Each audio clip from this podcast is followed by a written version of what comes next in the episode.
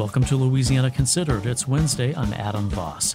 Coming up on today's show, we're going to hear about how one musician is bringing Cajun French to classical music.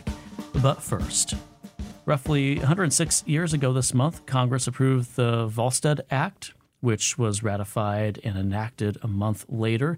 You're probably familiar with that act, although you might know it under its popular name, Prohibition. While some Louisianans supported the so called Noble Experiment, most were unhappy with the idea. Not only has the state long been home to carnival celebrations where alcohol played a prominent role, but the location of New Orleans and Baton Rouge on the Mississippi River made them prominent port cities for alcohol transportation. For more on the history of prohibition, bootlegging, and speakeasies in Louisiana, we're joined by Sam Hyde, professor of history and director of the Center for Southeast Louisiana Studies at Southeastern Louisiana University. Thanks for being here. Thank you, Adam. Glad to be here. And Sam previously wrote about this topic for 64 Parishes magazine. Sam, can you start by telling us a bit more not only about the Prohibition Amendment, but also about the history of the Prohibition movement in Louisiana? Uh, where in the state was the idea popular? Where was it largely unpopular? Who supported it? Who was against it? Yeah, and you know, Adam, I like the way you did your introduction there because you pointed out that it had support in some areas and then had intense opposition in other areas. And that's uh, something that's very notable here in Louisiana. Just just use Louisiana's Florida parishes right here in this region. Um, in the first decade of the 20th century, you know, preceding, of course, Prohibition, only three parishes were wet: um, East Baton Rouge, uh, West Feliciana, and St. Tammany Parish. The other regions were fiercely dry. And so when when this law began brewing up, and you had this movement developing, and uh, you know, you had the Women's Christian Temperance Union and other groups, the Anti Saloon League. There were parts of Louisiana that were horrified by that, but other parts that thought, oh, oh my goodness, this is exactly what we need. We often in this area use the dichotomy in Livingston Parish. The joke used to always be uh, north of I 12 in Livingston Parish, you can't get even a beer on Sunday. You know, you can't buy beer in the store.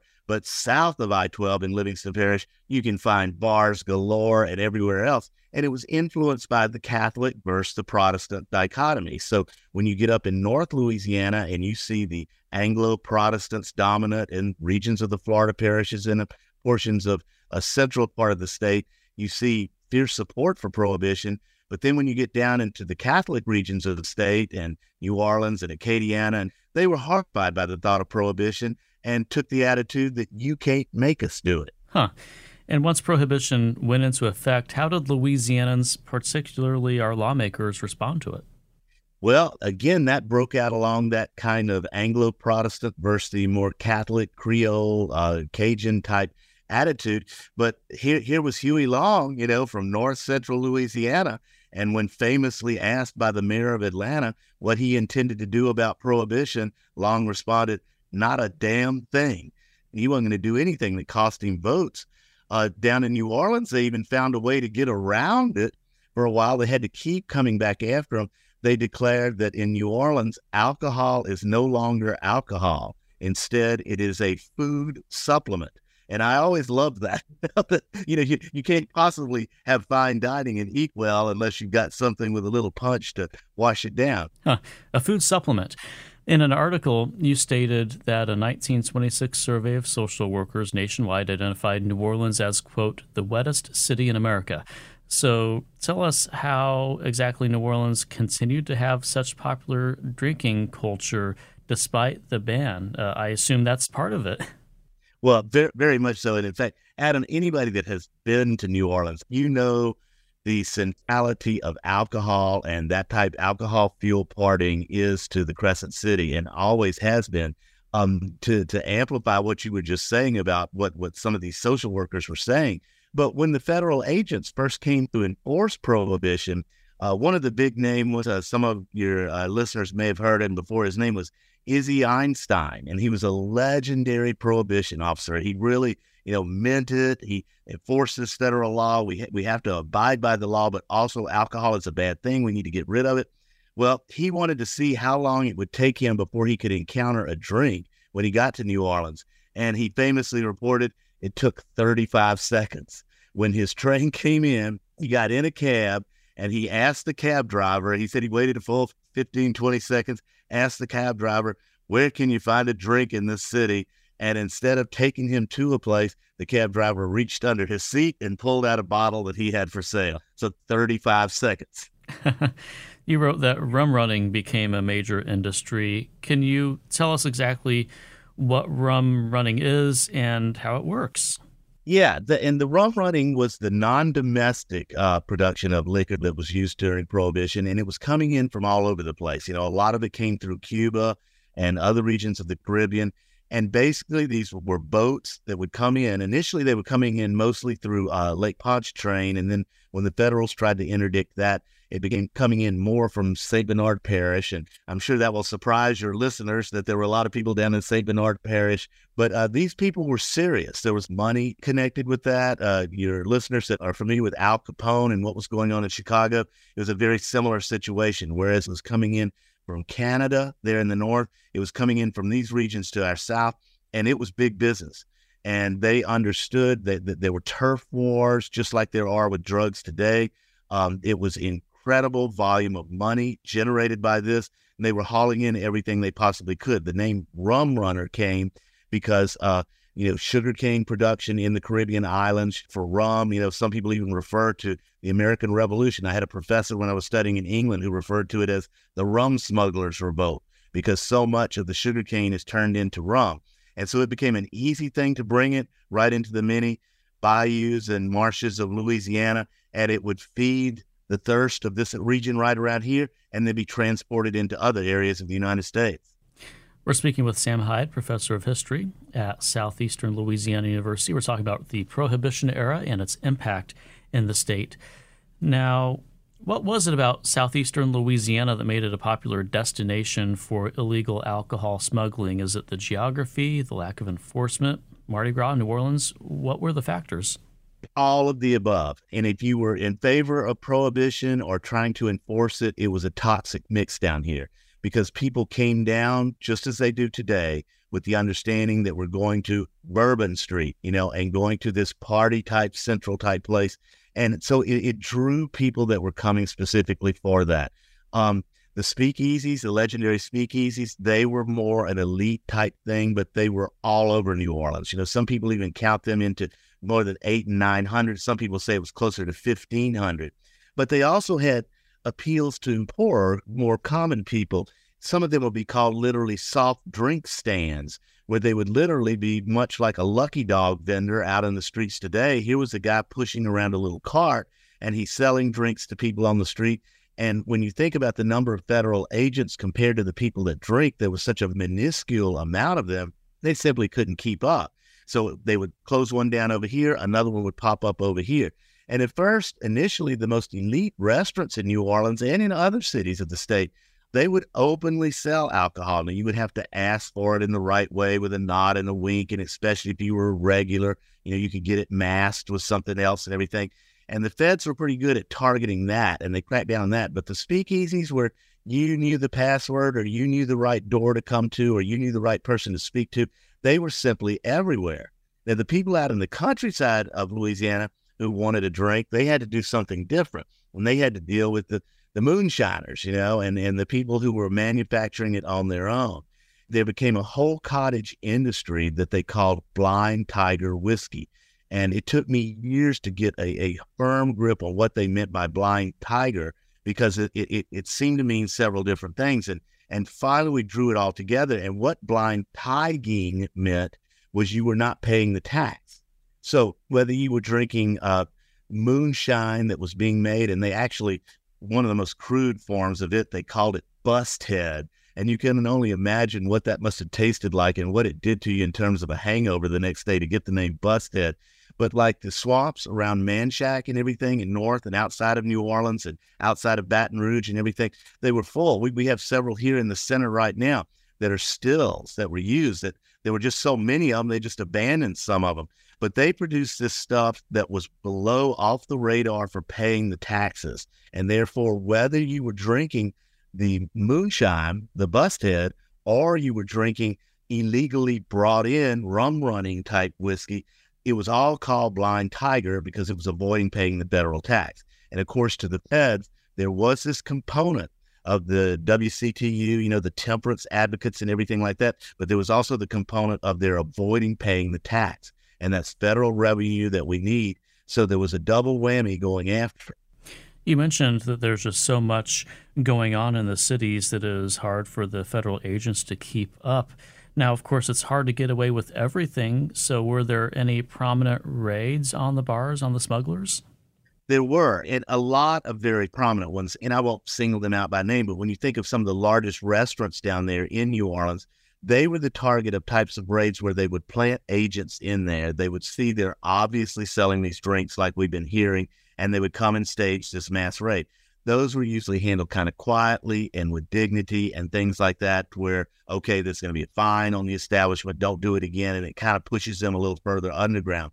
Other places where they were trying to raid uh, warehouses where like the rum that was being imported was being stored and things like that.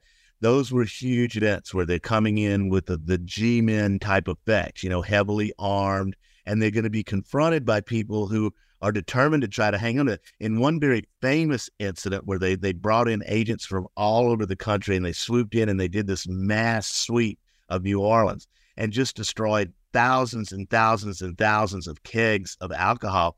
And one guy quipped in the newspaper the next morning that, eh, they didn't do enough damage. And he pointed out that he had been able to find three drinks on the way in just to work that morning. So even the, their best efforts had very minimal effects. Uh, alcohol was so ubiquitous in Louisiana during Prohibition. But, you know, Adam, I'll say one other thing. The Prohibition uh, effort uh, also was in, in some ways beneficial, especially like to women. You know, the women still could not vote in this era. You know, they um, that here was an opportunity for them to be vocal, to influence politics. Um, a lot of these people that got got their start with the WCTU, Women's Christians Temperance Union, and other things like that, that went on to become suffragettes. It empowered that. Um, race relations, as you can imagine, it hardened them in many ways. A lot of the local sheriffs and everything said the reason we're cracking down on this is because we don't want these black men getting drunk and you know and causing trouble and everything. Of course, the uh, white men were causing just as much, if not more, trouble and everything. But that's the way they tried to cast it in that era. So prohibition had a big social rock on Louisiana and the rest of the South and nation, um, just as much as it affected federal law. You mentioned some of this with politics and suffrage. What do you think were the lasting impacts of the prohibition movement, not just in Louisiana, but across the country? What ways might we see those impacts today that we previously might not have thought about? Well, in addition to things like giving opportunity to women that they'd never had before, one of the things that I would see, and I, and I talk about this a lot when I, when I'm doing presentations on this, is the demise or diminished respect for federal law in advance of prohibition, uh, people tended to. Now we've got, of course, the case of the Civil War, where there were some people who snubbed federal authority, but with a very firm hand, they were broken. Um, and and people tended to respect and honor the laws in a different type way. Then you came and took something very dear to them. And I remember while I was studying in Europe, I went to a play in Amsterdam one time, and it was a two-person play and they were mimicking revolution. When they come to the Americans, they would mock the Americans. And right at the end of the play, they came down with one beam of light on one actor on one side of the stage and one beam on the other. And she said, You'll never revolt. And then it went back to him and said, As long as they don't raise the price of beer by two pence. And what they meant by that, and if, if some of you that are old enough to remember, when the tobacco companies came under attack, political attack, down here, they were literally airing commercials that were saying, they're coming for your beer next. They're already after your tobacco. They're coming for your beer next. And that was to get these people's back up and going, oh no, you're not going to take our beer away. And that in some ways is linked all the way back to prohibition. It was seen by millions of Americans as a mistake, as a crass intrusion into the private lives of people and when you think today, half the people you meet are going to say, government has no business telling me what I need to be doing with my personal life. They did it anyway. They enacted it. It was federal law for more than a decade, and people felt offended at that. And to me, that's one of the biggest legacies of prohibition that since that time, we have not seen the same respect, reverence, and awe towards the federal government and federal law. And much of that can be traced back to prohibition, in my opinion. Huh. Definitely something relevant to politics today. Sam Hyde, professor of history and director of the Center for Southeast Louisiana Studies at Southeastern Louisiana University. You can read his full article on the Prohibition era in Louisiana on 64parishes.org. Thank you for being here. Thank you, Adam.